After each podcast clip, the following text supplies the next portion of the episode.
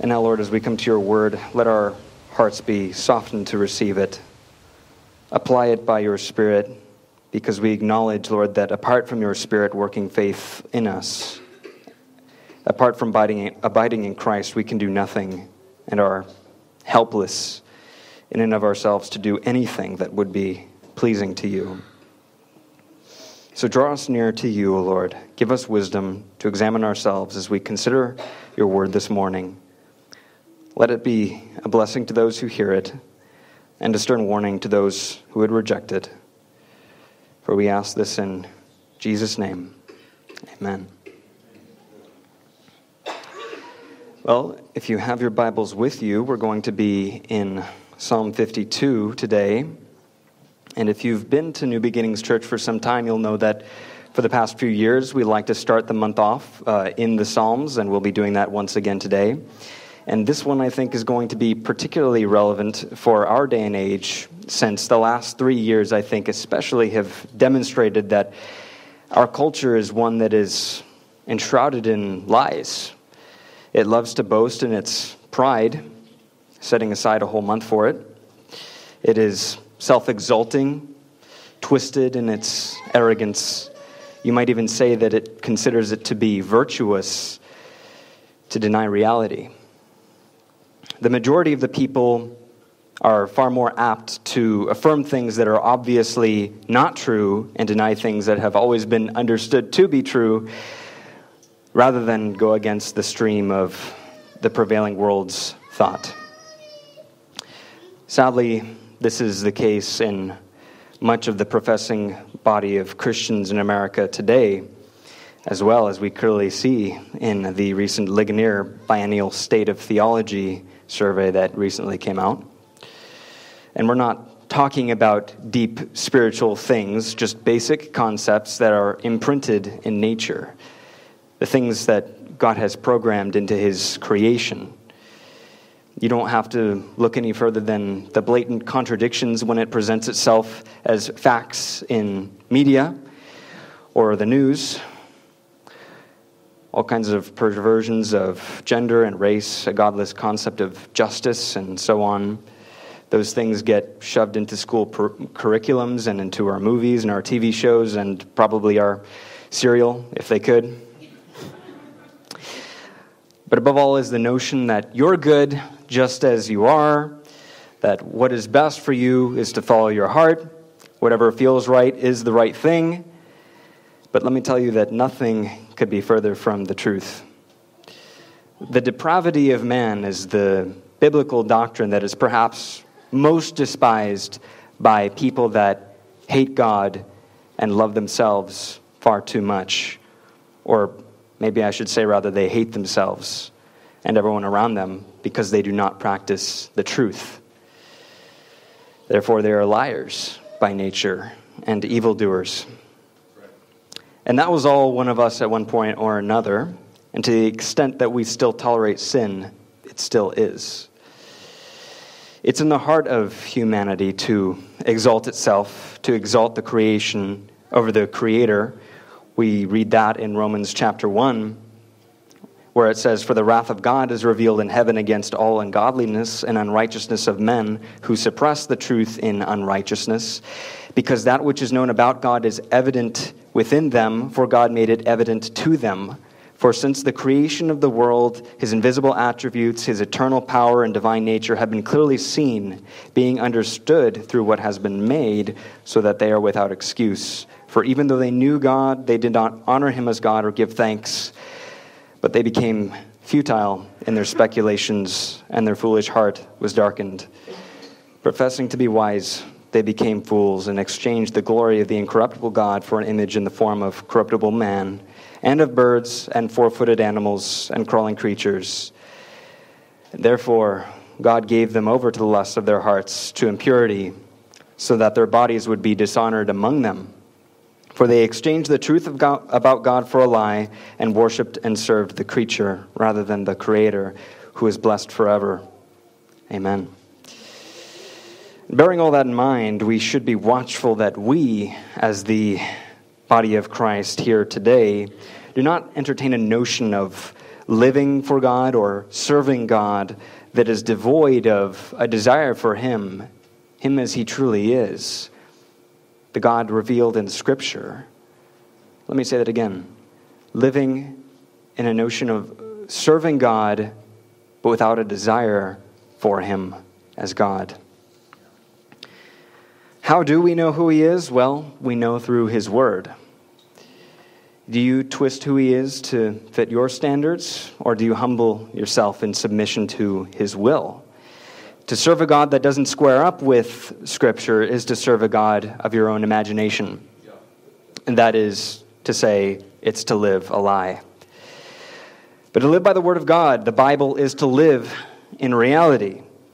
You may enjoy the company here, you may like our style of worship. You may be intellectually stimulated by listening to biblical exposition. You may think that there are some good moral lessons to be taken away from Christianity. But the question is do you follow Christ? Do you yearn to be in his presence, to grow in his likeness, to glorify him by putting off your old sinful nature and putting on his character, putting his character on display? I must warn you now that if your faith is not in Christ and if you do not follow the God of the Bible, this will be a difficult message for you because unless such a person repents and trusts in Christ, they will not be counted among the righteous, but the wicked. And trust me, you don't want to be one of those. Amen. The point of the passage today is this the wicked will be uprooted, destroyed brought to nothing, their ambitions brought to nothing. But those that follow and worship and serve the true and living God will be firmly planted, established forever in His loving kindness. Now, before we really dive into the passage today, I want to draw your attention to the superscription of the psalm that we'll be looking at. That's the small text on the top, and most of your Bibles should include it. And the reason that the superscription matters, particularly for this psalm, is because this is a historical psalm, like Psalm 51, which we heard last month. This was composed in response to a specific event that occurred in David's life. We will begin with that understanding and move out from there. So let's take a look at that. I'll be reading from the New American Standard Bible 1995 translation. It says, For the choir director, a maskil of David, when Doeg the Edomite came and told Saul and said to him, David has come to the house of Ahimelech.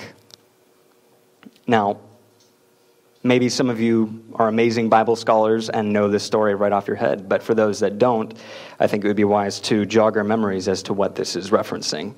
You'll probably be familiar with the fact that there was a time in David's life that involved a lot of running and hiding. He was, of course, fleeing from Saul, Israel's first king. He was fleeing from Saul because Saul was hunting him. He was jealous of David. Saul coveted David's God given success as a military leader and sought to take his vengeance. His pride wouldn't let him rest until David was put to death. As an extension of that mission, Saul also had many military generals, he had servants, he had informants, he had administrators, and he had tenants. And Doeg was one such man. And Doeg, whose name means anxious, there's not much information given about him, but what we do know is that he was from the land of Edom.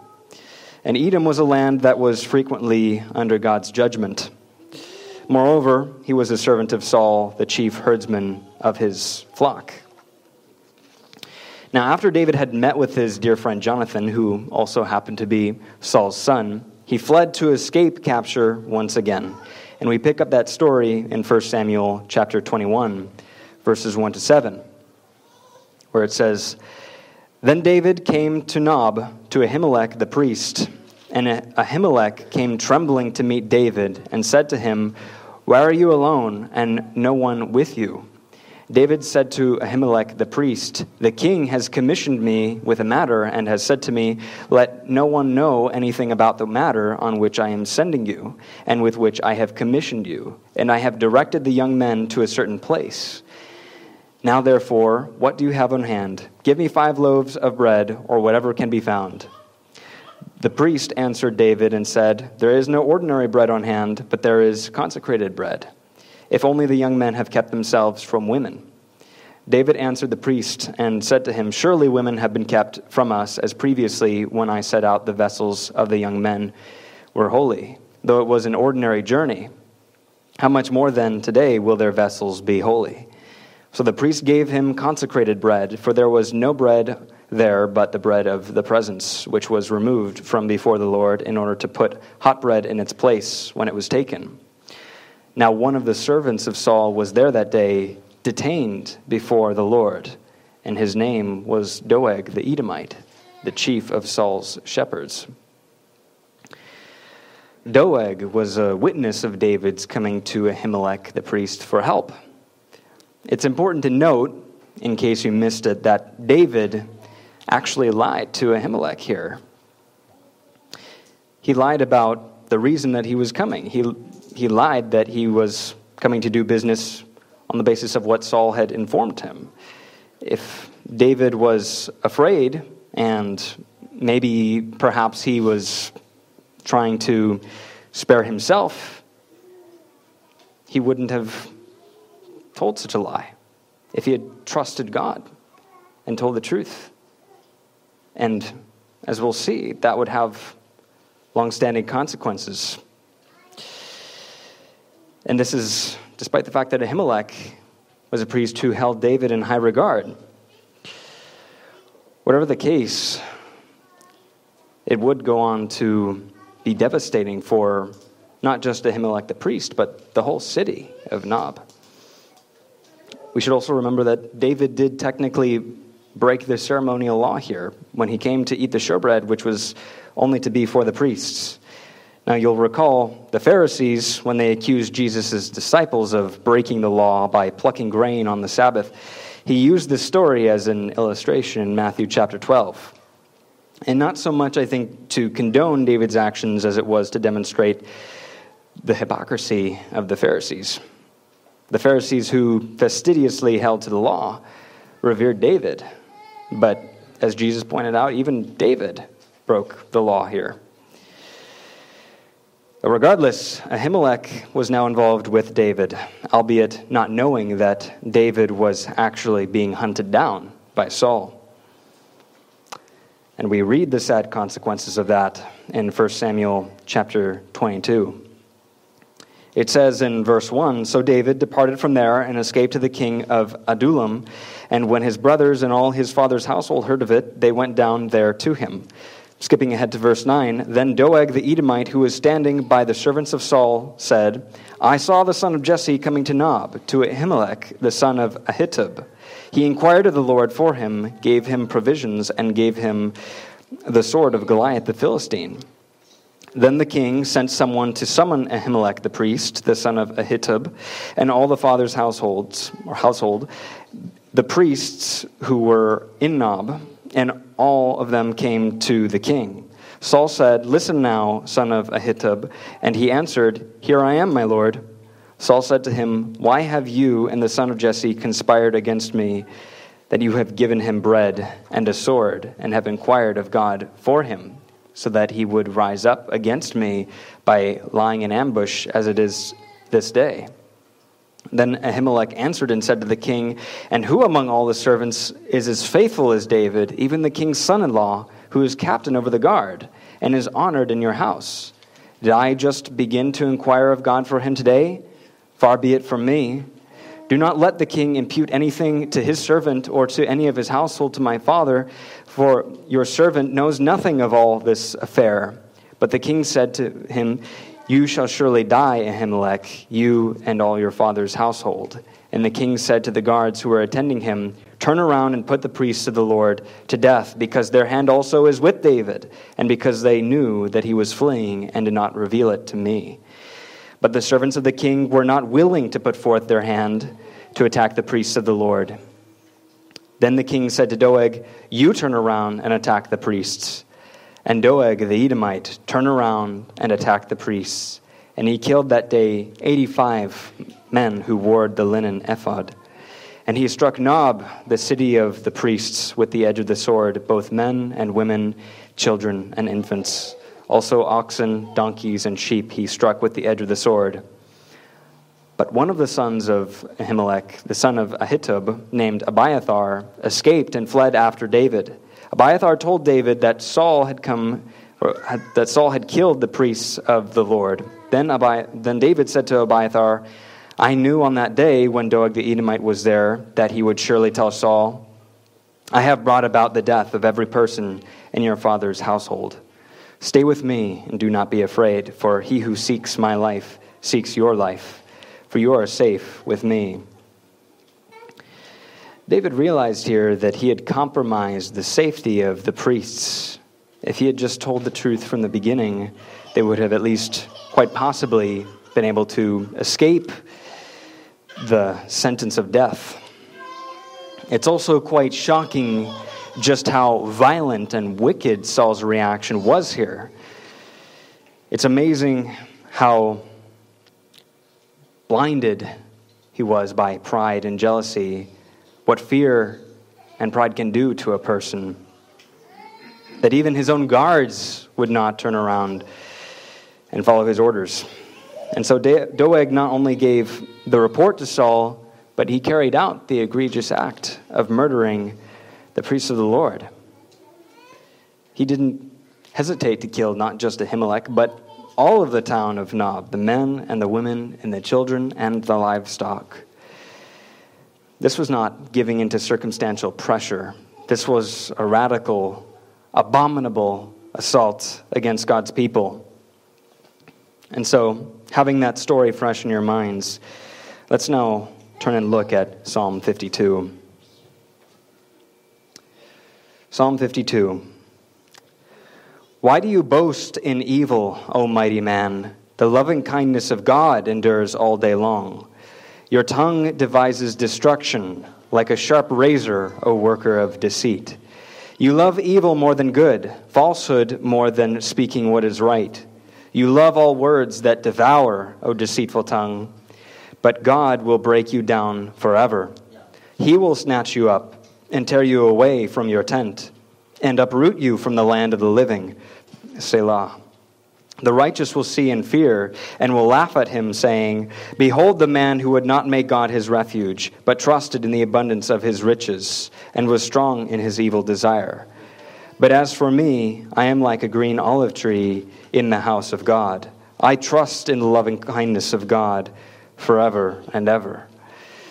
And I will give you thanks forever because you have done it, and I will wait on your name, for it is good in the presence of your godly ones.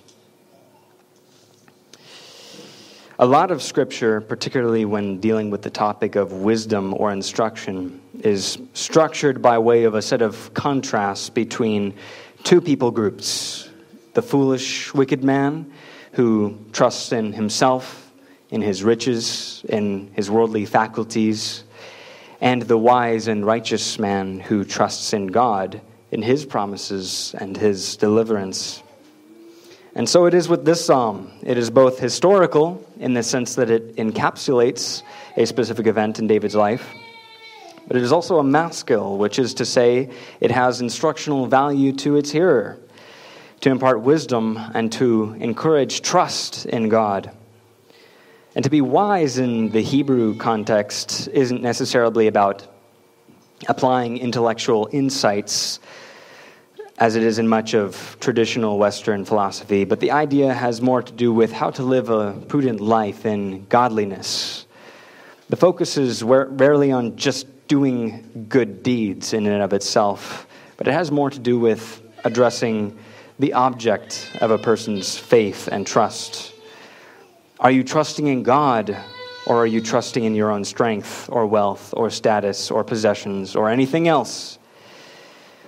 It is wise to trust in God, not simply because He brings blessings and may enrich your life, but primarily because He is worthy of your trust and adoration. It is not just smart to trust in God, it is morally imperative that you trust in Him. The Lord Jesus often employed that very kind of wisdom himself in his teachings. For example, in Matthew chapter 7, he gave a discourse on true and false converts. And he followed that by giving us an example of two foundations upon which two men built.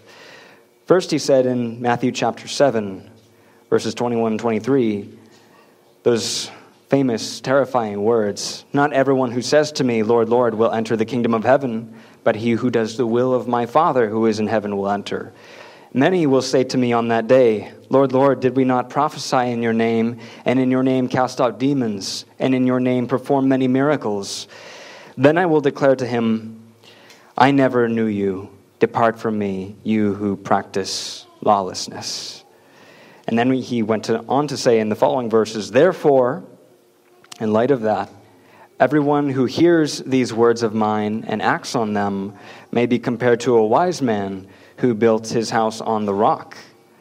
And the rain fell, and the floods came, and the winds blew and slammed against the house, and yet it did not fall, for it had been founded on the rock.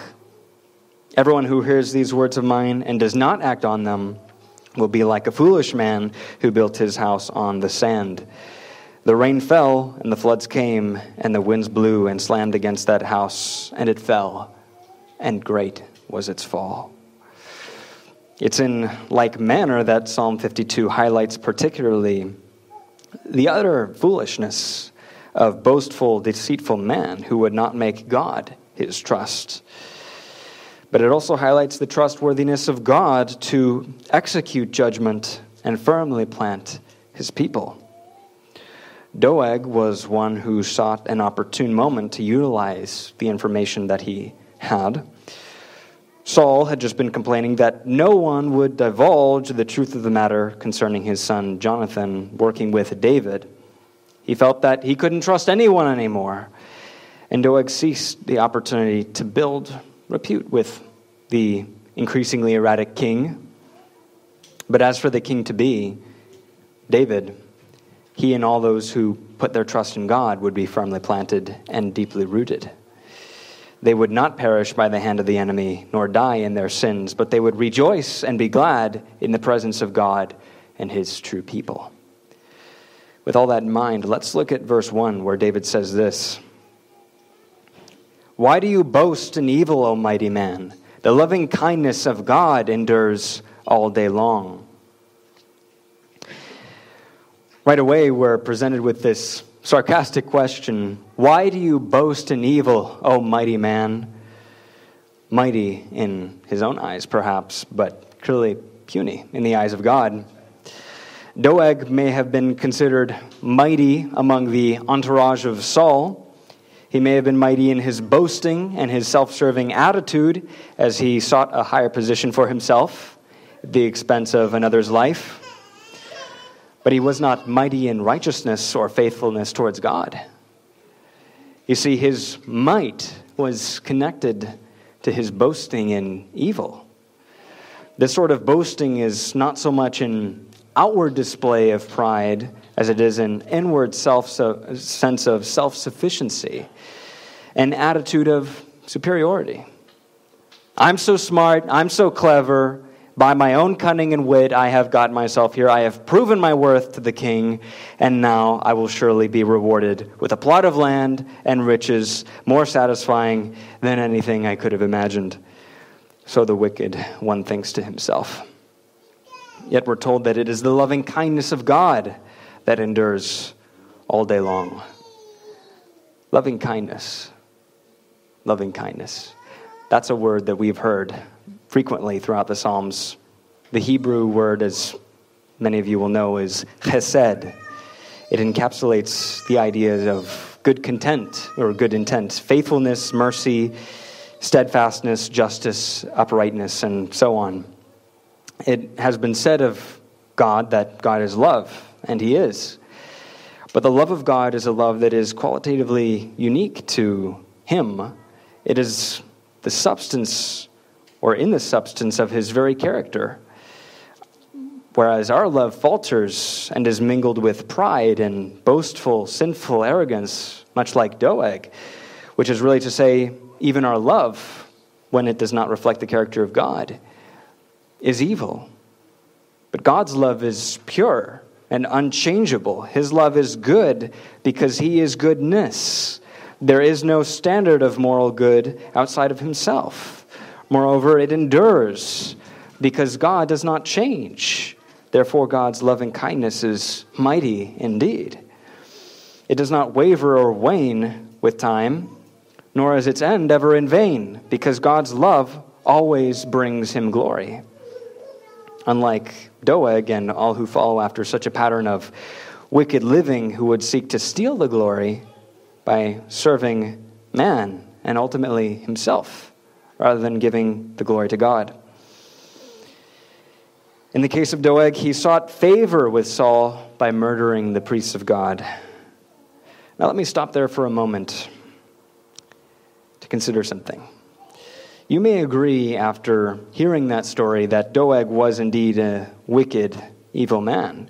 You may say, I have nothing to do with that kind of person. You may indeed be a follower of Jesus Christ, but have you considered this?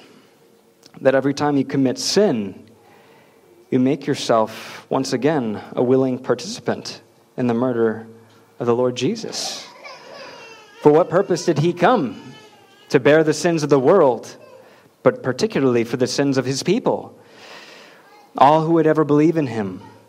How much more so, then, when you sin, do you commit murder in your heart and treason against the Lord Jesus, our high priest? when we seek the approval of man and to gratify ourselves rather than the approval of God, are we not doing exactly what Doeg did here? Of course we are. Of course we are. Same motivation wicked, selfish gain for self preservation, for status. That's what led to Christ's crucifixion. And the same outcome. An anointed priest of God is put to death. But it doesn't end there, because Doeg was not only a murderer, he was also a liar. Look with me at verses 2 and 3. It says, Your tongue devises destruction like a sharp razor, O worker of deceit. You love evil more than good, falsehood more than speaking what is right. Selah. Now, some of you may be thinking to yourself, why is Doeg condemned as a teller of lies? Because after all, didn't he at least tell the truth to Saul? Wasn't it true that David came to Nob and that he talked to Ahimelech the priest? Well, that is true, that at least in insofar as Doeg conveyed factual truth about the events that transpired, he told more truth than David did.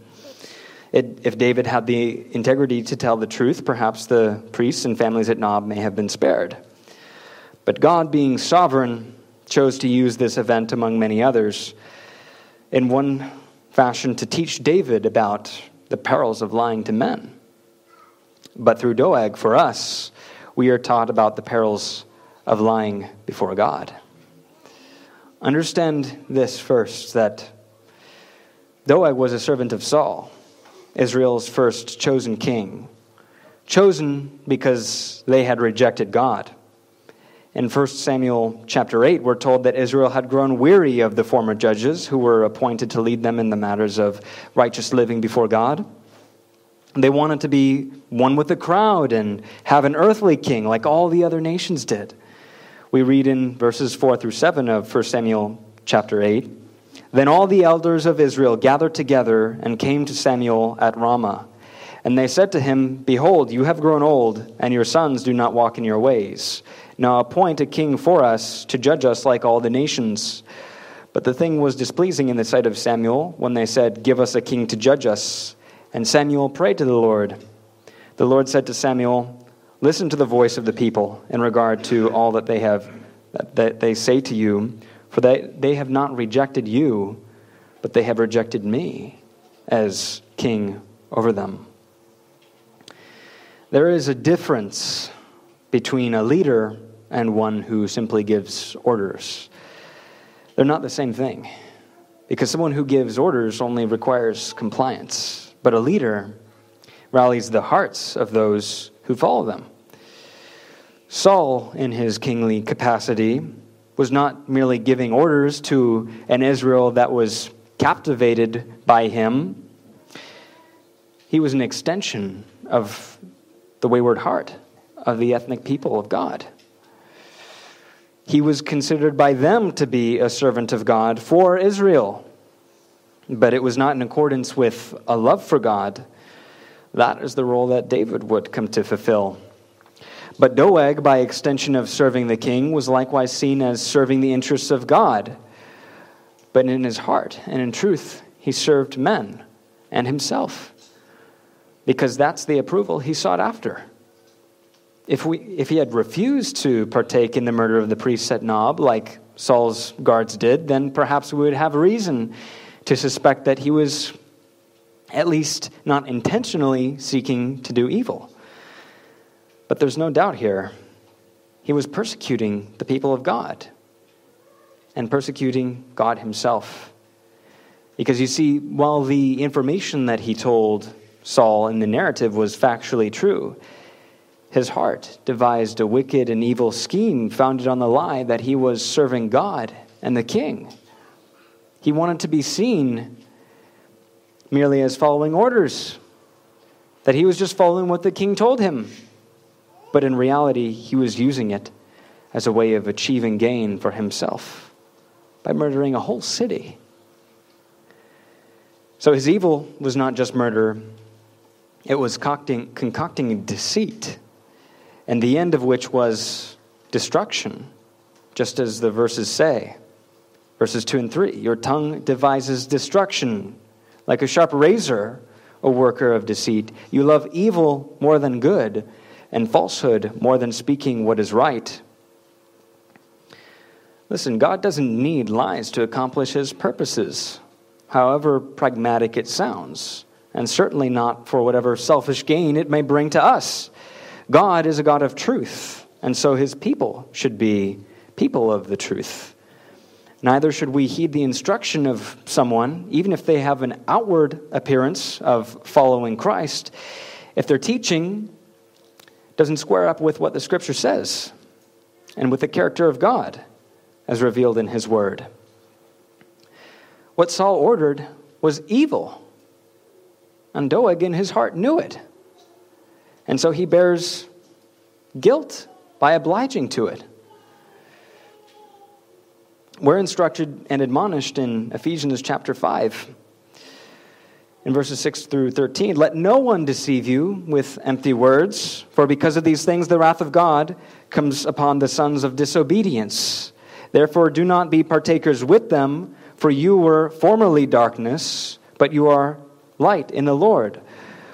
Walk as children of the light, for the fruit of the light consists in all goodness and righteousness and truth, trying to learn what is pleasing to the Lord. Do not participate in the unfruitful works of darkness, but instead expose them, for it is disgraceful to even speak of the things which are done by them in secret. But all things become visible when they are exposed by the light, for everything that becomes visible is light. When we listen to the truth and obey the truth of God's word, the revelation that we have received from God Himself, the result is invariably good. Because truth and moral goodness, they always go hand in hand. God is the standard of both. And in the economy of God, those attributes are inseparable. And in like fashion, the lies and the evil those things, or rather, I should say, non truth and non good, are also invariably entied. Understand that moral goodness is not exercised by obeying lies, nor is moral truth extracted from actions or inclinations toward evil. They are by nature in contradiction to one another. God, in his sovereignty, can still use lies and evil acts of fallen creatures to accomplish, accomplish his good purposes as he does all throughout the Bible and in our own lives. But in and of themselves, the result is to destroy. They proceed from the father of lies, Satan himself, who prowls like a roaring lion, seeking whom he may devour. Likewise, in Psalm 52, it says in verse 4 You love all words that devour, O deceitful tongue. Notice the connection between those two clauses a deceitful tongue that devours. The tongue which spoke deceit, insofar as it sought sordid gain in the name of serving God and the king, devoured the lives of Ahimelech and the people of Nob. Moreover, we're told that Doeg had a love, a love for all words that devour. You understand how that love is entirely unlike God's love. And that's why sayings like, love is love, are frankly so stupid. A love that is devoid of the truth and relishes in what is contrary to the nature and will of God is evil. And this verse also highlights the reality that words are powerful and the tongue, the tongue is dangerous. We're warned of that all throughout Scripture as well. And it's no surprise then that Satan's primary weapon against the people of God, from the beginning in Genesis all the way to Revelation, as well as in this account, is to tell and propagate lies. James, for instance, writes this in James chapter 3 Look also at the ships. Though they are so great and are driven by strong winds, are still directed by a very small rudder, wherever the inclination of the pilot desires. So also the tongue is a small part of the body, and yet it boasts in great things. See how great a forest is set aflame by such a small fire. And the tongue is a fire, the very world of iniquity. The tongue is set among our members as that which defiles the entire body and sets on fire the course of our life and is set on fire by hell. For every species of beasts and birds and reptiles and creatures of the sea is tamed and has been tamed by the human race. But no one can tame the tongue. It is a restless evil and full of deadly poison. With it we bless our Lord and Father, and with it we curse men who have been made in the likeness of God. From the same mouth come both blessings and cursing. My brethren, these things ought not to be this way. Does a fountain send out from the same opening both fresh and bitter water? Can a fig tree, my brethren, produce olives, or a vine produce figs? nor can salt water produce fresh. Which of you here today can't say that they haven't been sorry, at least to, if not to God, then at least for yourself, for something that has proceeded from your mouth? So take care then how you speak. And above all, take care of what spirit your words proceed from. Just as Jesus said in Luke's gospel, in Luke chapter 6. The good man out of the good treasure of his heart brings forth what is good, and the evil man out of the evil treasure brings forth what is evil. For his mouth speaks from that which fills his heart. Doeg knew exactly what he was doing when he told Saul the news of David visiting Ahimelech. So it's plain to see why he stepped forth to be the man to carry out that very treacherous act. He performed outwardly what he was already willing and ready to do in his heart to elevate his status with the king at the cost of shedding innocent blood. Many in our day are willing to sacrifice the truth of the Word of God on the altar of pragmatism and acceptance with the world in order to satisfy their craving for status as well, so that they can boast in their heart how mighty they are, just as Doeg did. Well, what would be the long term fruit of his labor? We read that in verse 5 of the psalm. It says, But God will break you down forever.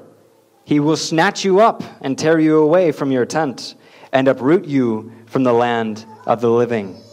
Selah. Wow. The result, the result is that God would take him out, that he would be destroyed, that he would be uprooted. He sowed the seeds of death, and so death would he reap. Not just physical death, but the death of his status and importance, the things which he so coveted. Not to mention the horrors of spending an eternity in the fires of hell. And for what? A brief stint with sinful pleasure. That's how all sin is, isn't it?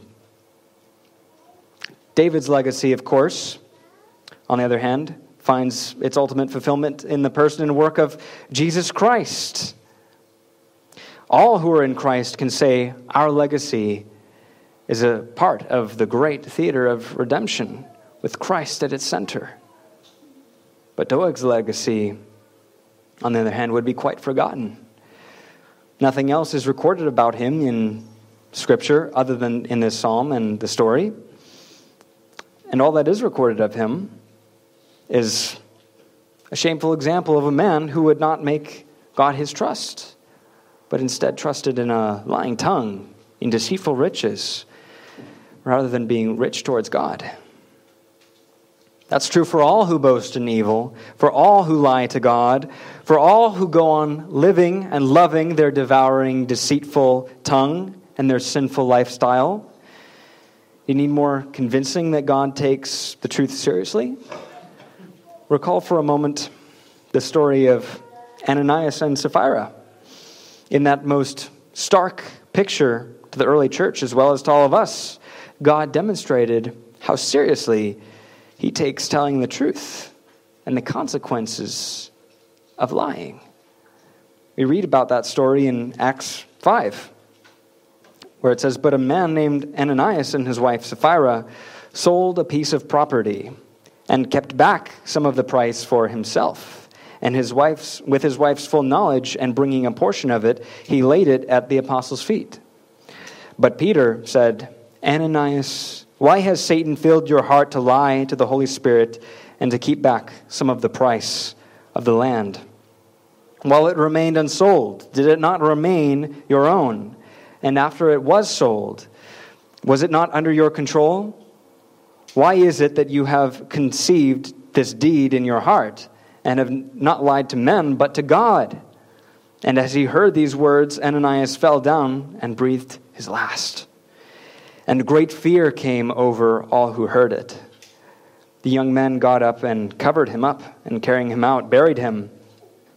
Now there elapsed an interval of about three hours, and his wife came in, not knowing what had happened. But Peter responded to her, Tell me whether you sold the land for such and such a price.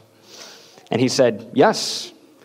Or she said, Yes, that was the price. And Peter said to her, Why is it that you have agreed together to put the Spirit of the Lord to the test? Behold, the feet of those who have buried your husband are at the door and they will carry you out as well. And immediately she fell at his feet and breathed her last. And the young men came in and found her dead. And they carried her out and buried her beside her husband. And great fear came over the whole congregation and over all who heard these things. And the church was right to fear because those two, like Doeg, were uprooted they were torn out of this life as an example of the seriousness of lying to God, of trying to deceive Him with their hypocritical, deceitful, wicked lives. And after every false teacher and wayward movement that has come and gone throughout church history, which of them has ever prevailed against the kingdom of God? Absolutely none none have prevailed. Are they not all motivated by the desire to promote themselves and to twist Scripture rather than to follow what is plain and straightforward as revealed in the Bible? Of course they twist it. Of course they lie.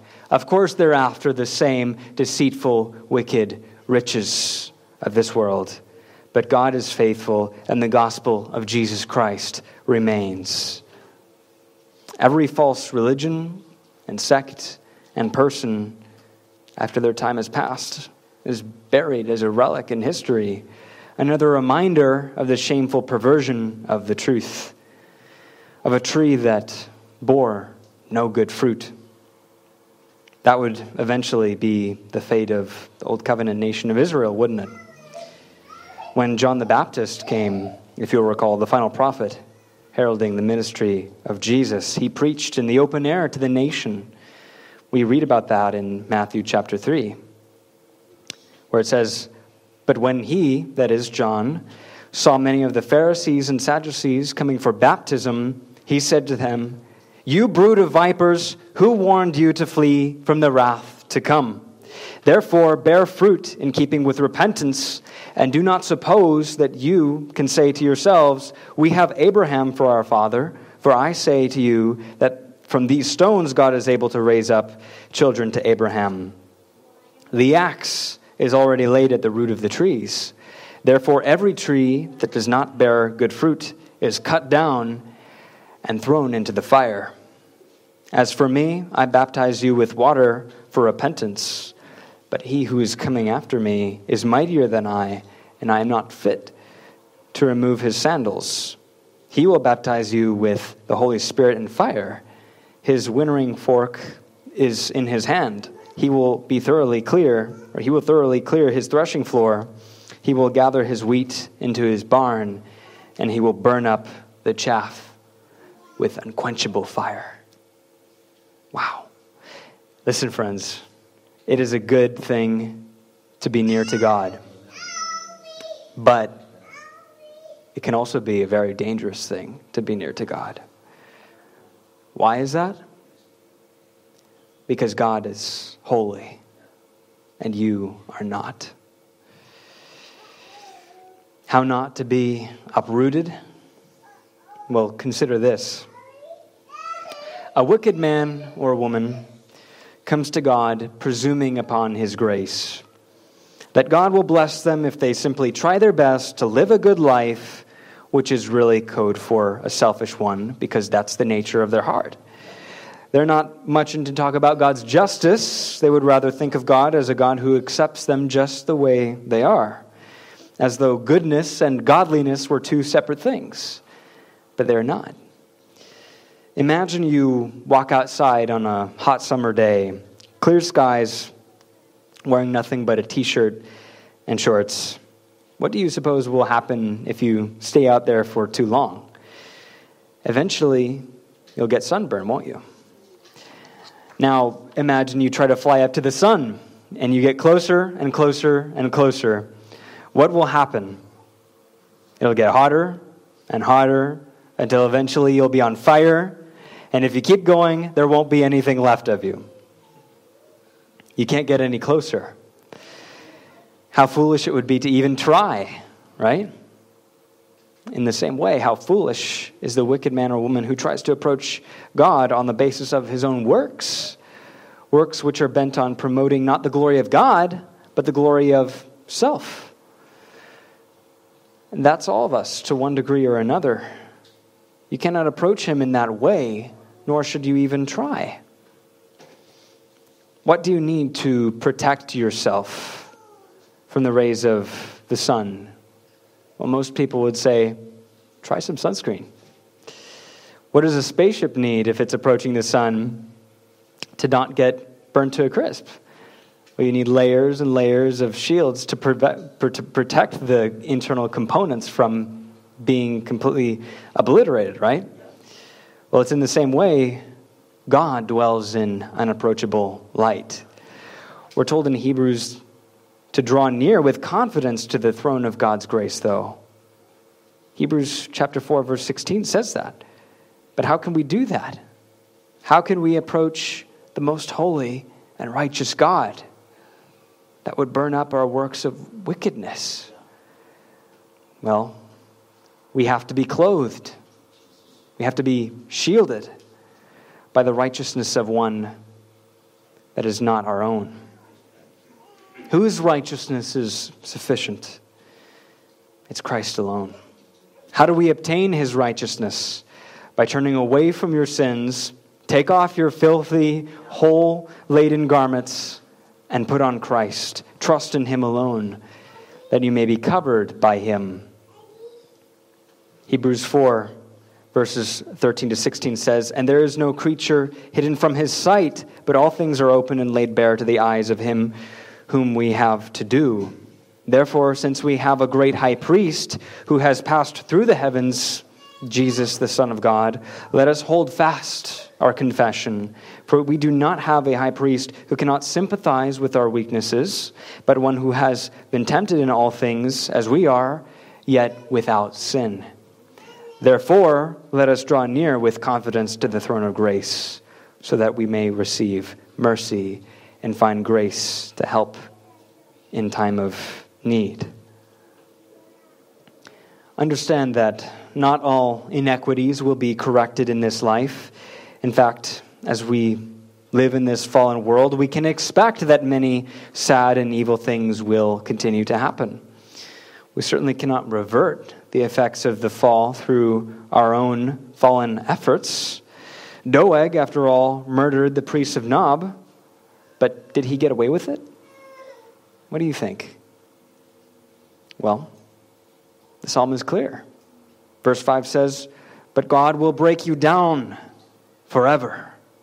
He will snatch you up and tear you away from your tent and uproot you from the land of the living. Doeg, in some form or another, met his end on this earth. He was torn away from his tent, which is to say, he lost the thing he valued most as a herdsman his property, his livelihood. And like a plant that is lifted out of the ground, that is removed from its life sustaining nutrients, even the common graces of God would be taken away from him. And regardless of what precisely happened to Doeg in this temporal life, something much worse would surely become of him in eternity. He would be broken down forever, found guilty before the judgment of God. And make no mistake, mistake about it, friends, there is a day there is a day coming when God will bring all things into judgment, and he will not let any evil deed go unpunished. In Acts chapter 17, Paul preached in his sermon on Mars Hill that God is now declaring to all men that all people everywhere should repent, because he has fixed a day in which he will judge the world in righteousness through a man whom he has appointed, having furnished proof to all men by raising him from the dead. All of us will have to stand before God in judgment one day. And the scripture offers no expectation of an opportunity for repentance once we have passed from this life through the gate of death. The time to turn from your sins and trust in Christ is now. Lest you end up like Doeg, uprooted from the land of the living and broken down forever. Now, having said that, what kind of response would possibly be appropriate for a harsh, difficult message like that? Does the judgment of God strike fear in your heart?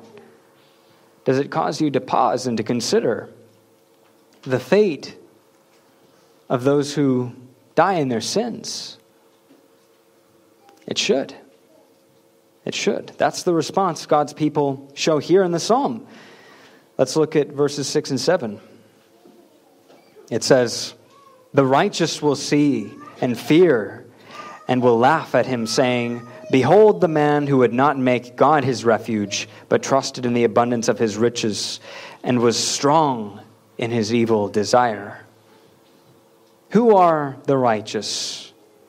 Those who have been clothed in the righteousness of Christ. We're told that they will see and fear and laugh at Doeg. And this is the pattern that holds true for all who would not take refuge in the righteousness of God found in Jesus Christ. Elsewhere in Scripture, we're told that Even God laughs at the wicked. In Psalm 37, for instance, it says, The wicked plots against the righteous and gnashes at him with his teeth. The Lord laughs at him, for he sees his day coming. It is appropriate to point out the connection here and the nuances between seeing and fearing and laughing. What does that all mean in context? Well, there are those who take the position that the Bible sanctions a kind of satirical, haughty, boisterous attitude towards sinners. But the, tr- the truth of the matter be told, you're just like that boastful, wicked man, Doeg. If we were talking about standing in regards to your own works, and standing in regards to your own righteousness, so why be more like him? The only distinction between you and me and him is that if you have trusted in Christ, God had mercy on you, including giving you the grace to believe. If anyone has the right to laugh, it would only be God. For that reason, we're told in 1 Corinthians chapter 1 that God has chosen the foolish things of the world to shame the wise, and God has chosen the weak things of the world to shame the things which are strong, and the base things of the world and the despised God has chosen the things that are not, so that he may nullify the things that are, so that no one may boast before God. But by his doing you are in Christ Jesus, who became to us wisdom from God and righteousness and sanctification and redemption, so that just as it is written, let him who boasts boast in the Lord. The idea with that understanding, approaching verse 6, is that these things are an expression of marveling at the rejection of God, as well as a reverent awe of God's justice being executed. Seeing and fearing and laughing. It is a kind of amazement that takes aim on the one hand, the foolishness of the unbelieving human heart, but on the other hand, the surety of God's judgment against evil. When Jesus returned to his hometown in Nazareth, for example, in Mark 6, it says he could do no miracle there except that he laid his hands on a few sick people and healed them and he wondered at their unbelief. Other translations render that as he marveled or he was amazed. Think about going to a museum, the Museum of Bible History, and we arrive at the Old Testament section, Exhibit A, and we see the souls of the unbelieving, unrepentant Israelites being plunged into the depths of hell. And we have a complex mixture of emotions running through our minds.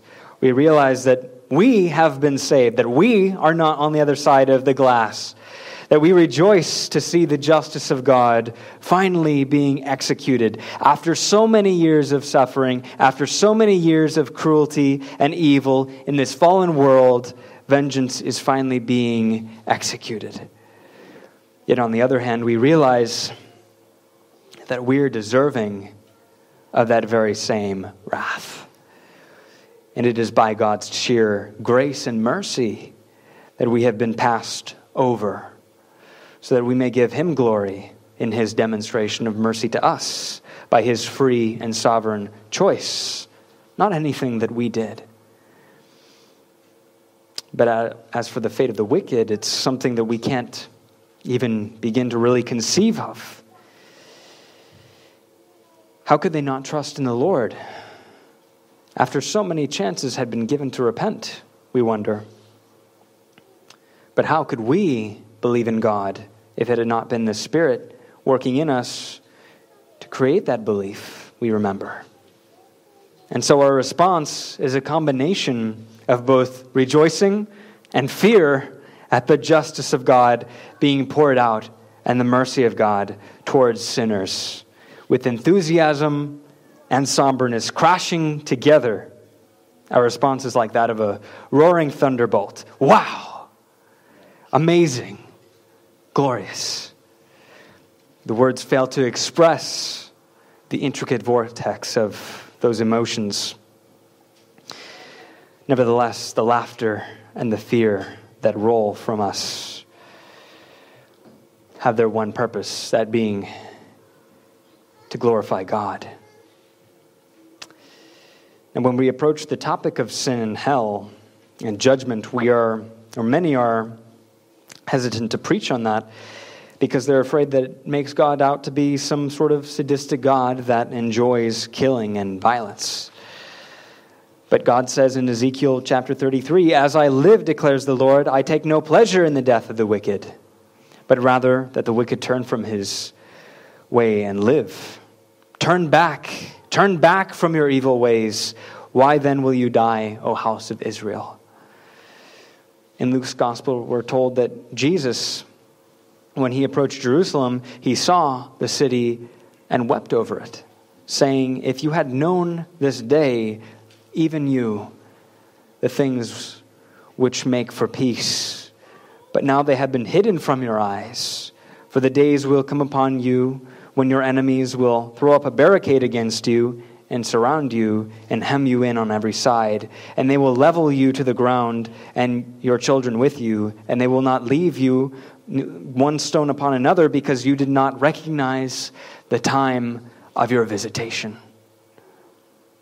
God does not delight in the destruction of the wicked, but it is good that the wicked are punished because he is a holy and just God. God must punish evil for his own glory's sake, just as a good and righteous judge must punish criminals for their crimes. Not to do so would be evil. Failing to understand that is oftentimes why I think it's the same people who don't preach on sin and hell, that they reject the biblical doctrines of grace, including total depravity of man and God's sovereign election of his people.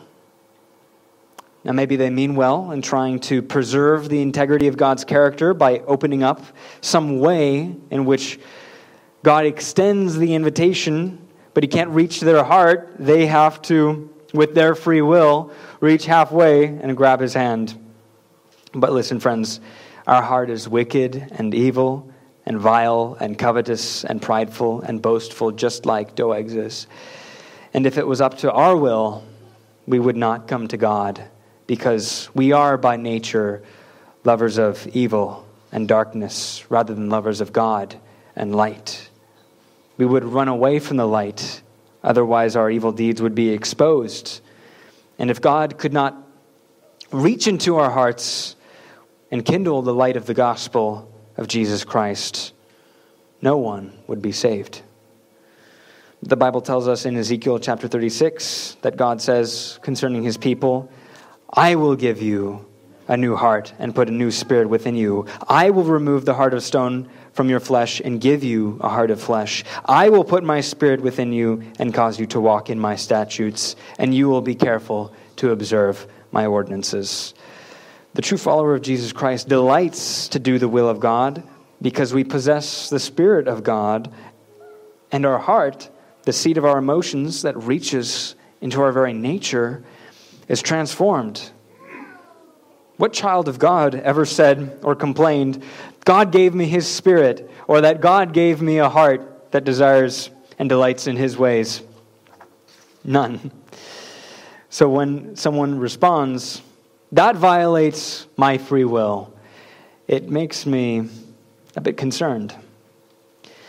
Because often what that amounts to is that they value their will and controlling their own lives more than they trust God's will and His controlling their lives.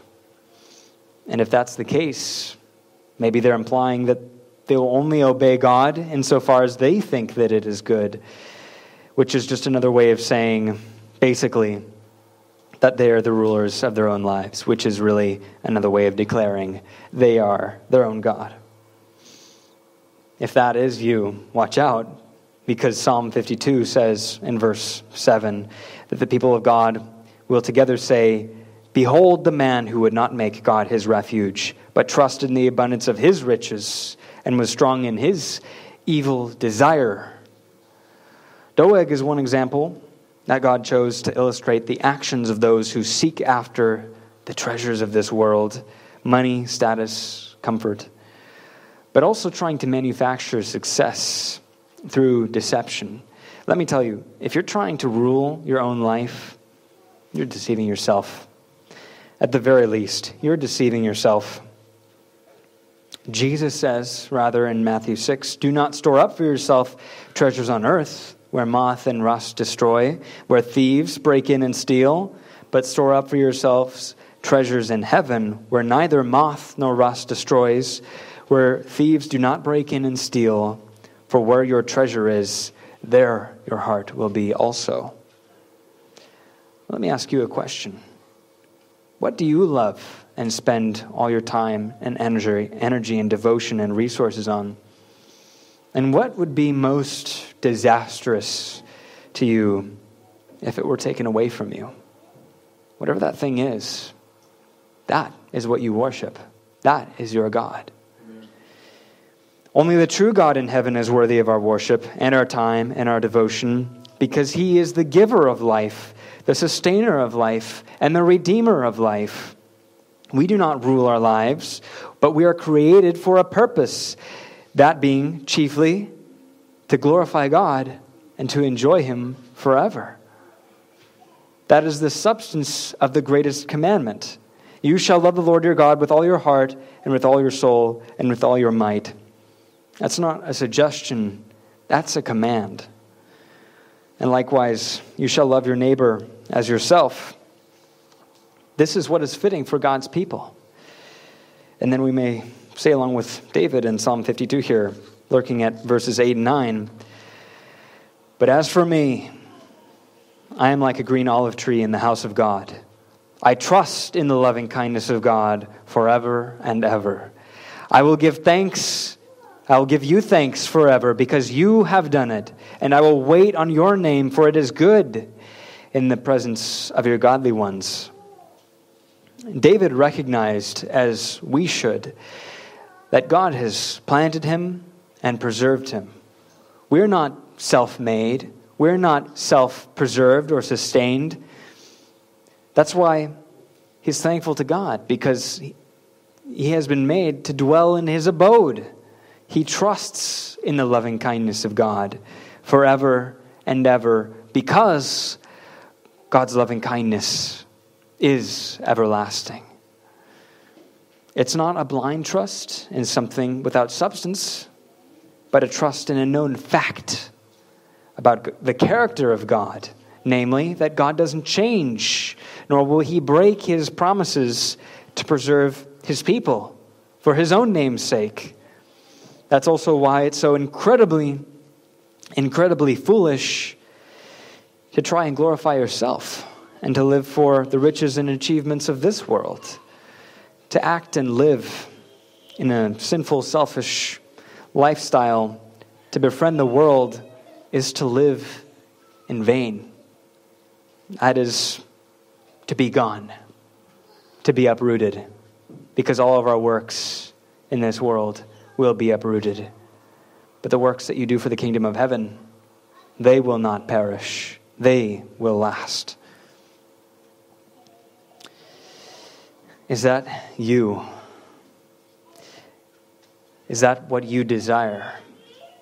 Let me urge you to live for what matters, to consider eternity. You know, the olive tree is an important symbol in Scripture. It was a common plant that people were familiar with since it was the plant that produced the oil that they would need to fill their lamps and to give them light. But it was also among the longest living plants. It could survive for hundreds of years.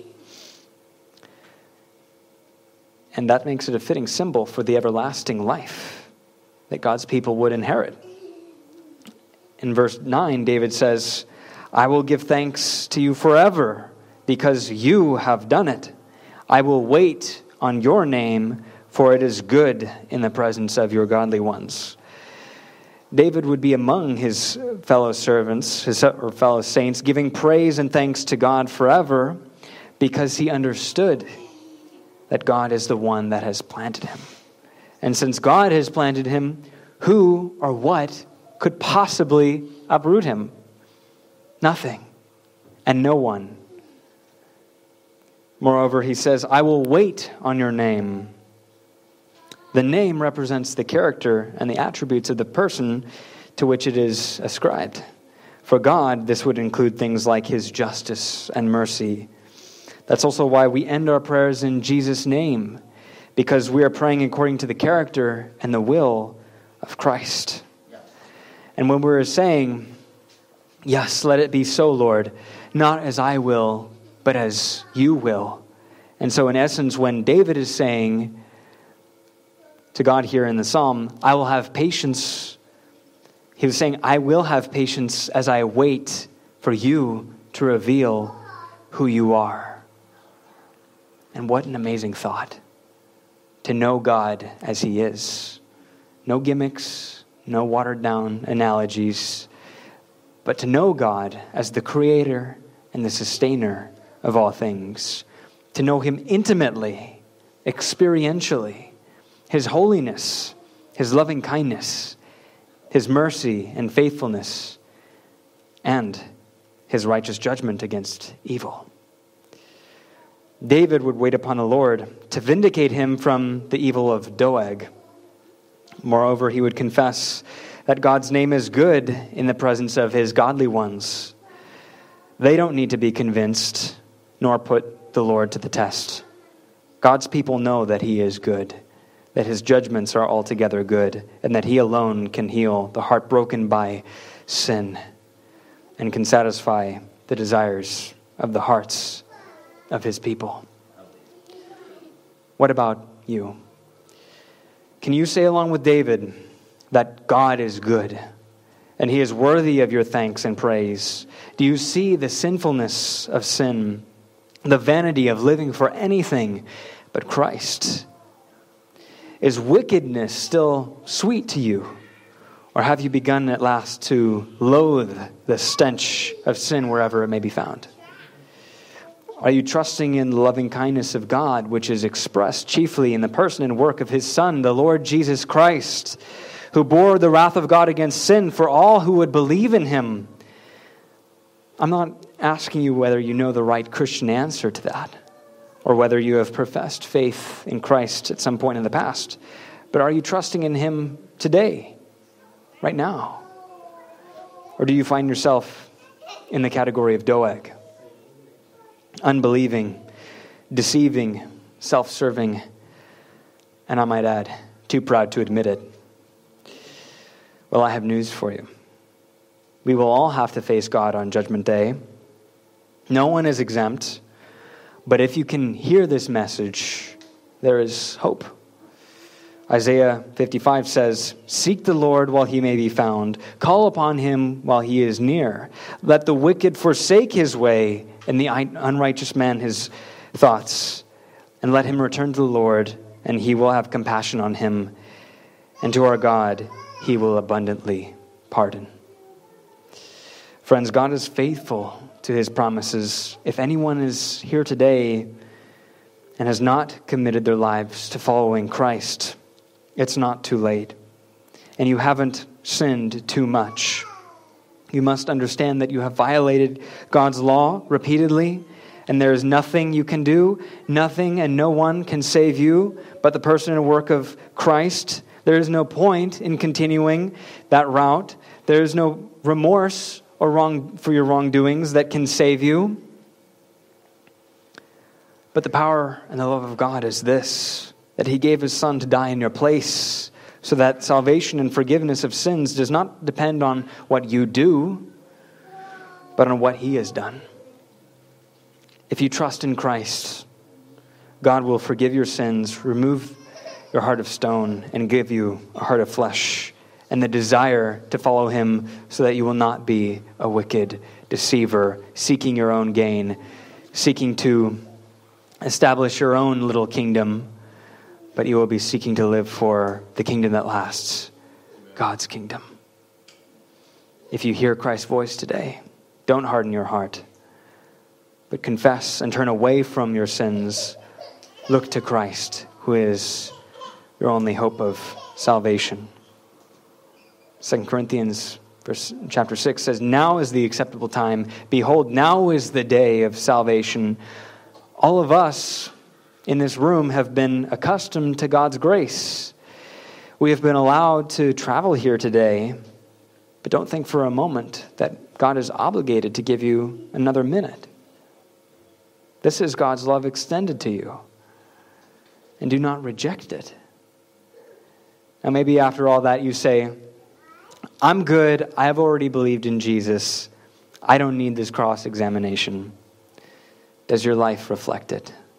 as David's did? Does your heart reflect it? Can you praise God as David did? Who are your closest friends? Are they unbelievers who look more like Doeg, who boast in their evil, and who blaspheme Almighty God and entice you to participate in their sinful deeds? Perhaps the reason you so enjoy being with them is because you are one of them how about your time and resources? Are they devoted to serving God and His kingdom or to yourself? That's exactly what Doeg sought to do. It has well been said that the measure of whether you follow Christ is not sinless perfection, but a change of direction. Maybe you say, I'm struggling to follow Him. Are you struggling, or are you stillborn? What a blessing it is that God does not leave us where we are, dead in our sins, but He sent His Son to die for us. We're given examples like Doeg to know the patterns of the wicked, but also that God's people may know and be assured that God's justice will be executed and His loving kindness has been extended to each of us.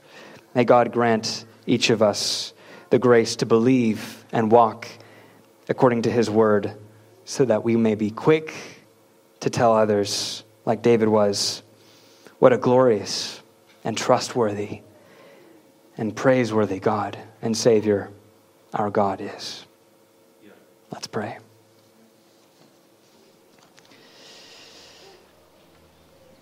Heavenly Father, we thank you once again for the blessing to be able to hear your word and to meditate on it.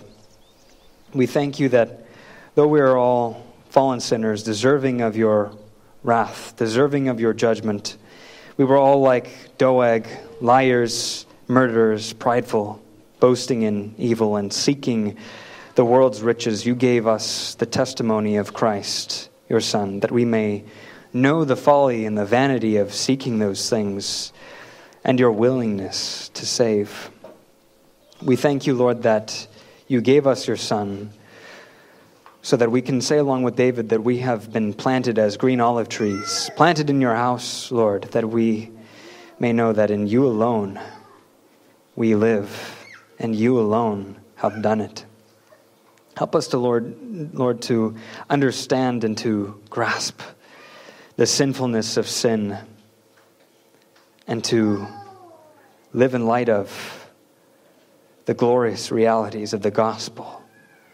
Give us a willingness to preach it, Lord God, to be faithful stewards of the riches of Christ, to be faithful stewards of your kingdom, and to give glory to you, to store up treasures in heaven rather than treasures for ourselves.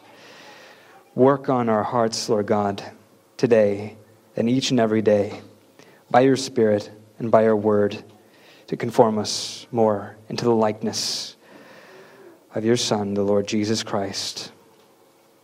It is in his name we pray. Amen.